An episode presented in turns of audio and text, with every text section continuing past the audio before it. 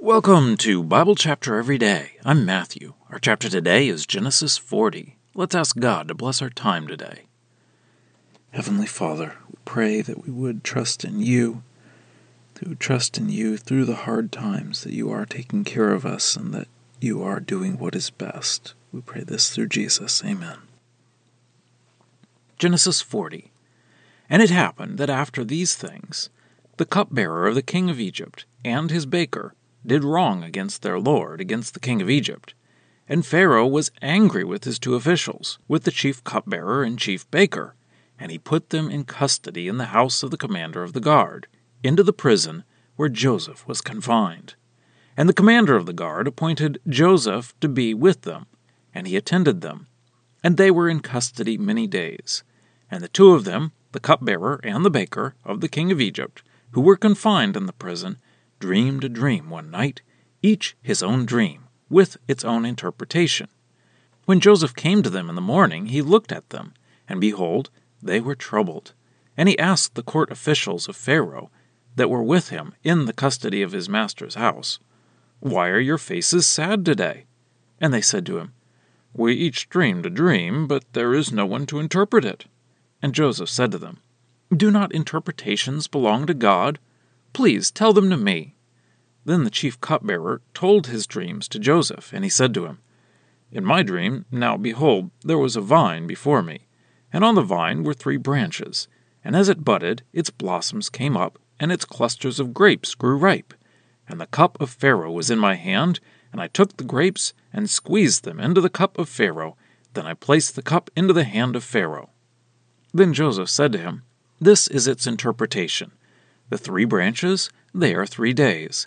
In three days Pharaoh will lift up your head and will restore you to your office, and you shall put the cup of Pharaoh into his hand, as was formerly the custom, when you were his cupbearer. But remember me when it goes well with you, and please may you show kindness with respect to me, and mention me to Pharaoh, and bring me out of this house. For I was surely kidnapped from the land of the Hebrews, and here also I have done nothing that they should put me in this pit. And when the chief baker saw that the interpretation was good, he said to Joseph, I also dreamed. In my dream, now behold, there were three baskets of bread upon my head, and in the upper basket were all sorts of baked foods for Pharaoh, but the birds were eating them out of the basket upon my head. Then Joseph answered and said, This is its interpretation. The three baskets, they are three days. In three days Pharaoh will lift your head from you and hang you on a pole, and the birds will eat your flesh from you. And it happened that on the third day, which was Pharaoh's birthday, he made a feast for all his servants, and he lifted up the head of the chief cupbearer and the head of the chief baker in the midst of his servants, and he restored the chief cupbearer to his cupbearing position, and he placed the cup in the hand of Pharaoh. But the chief baker he hanged, as Joseph had interpreted to them. But chief cupbearer did not remember Joseph, but forgot him. Well, that's our reading. Let's dig in. We are in the middle of the story of Joseph. Joseph was his father's favorite son, and then he was sold into slavery by his brothers. That must have been very depressing. But Joseph did his best to serve God as a slave, and God blessed him, and he became the head slave in Potiphar's house. Then Joseph was unjustly accused and put into jail. But he was a slave in the jail, so he had work to do, and served God as best as he could in the jail, and God blessed him.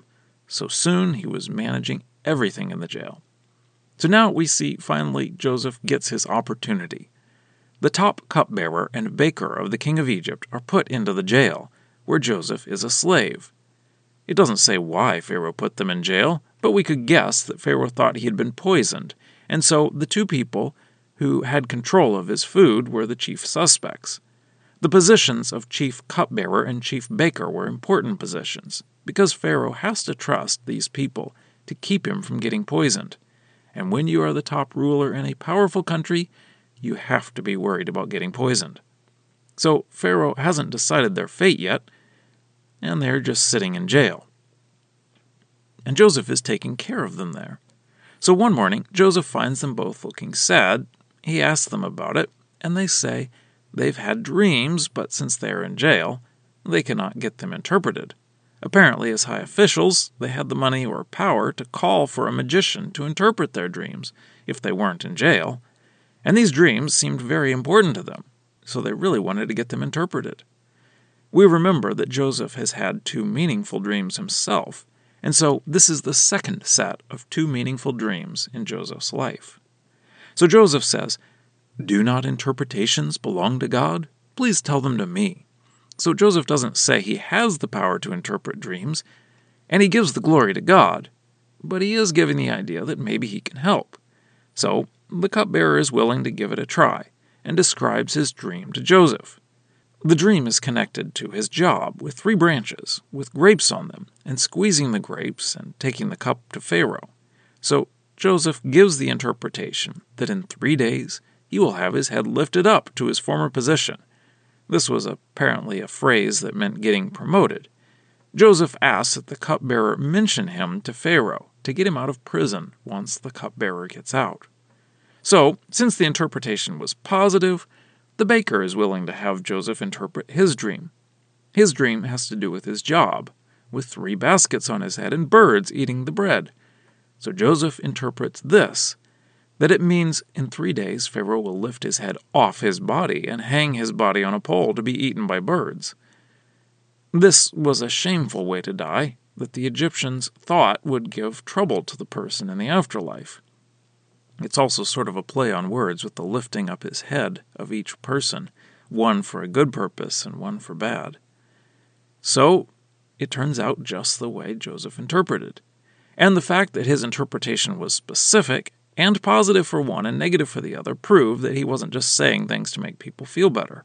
He truly understood what the dreams meant.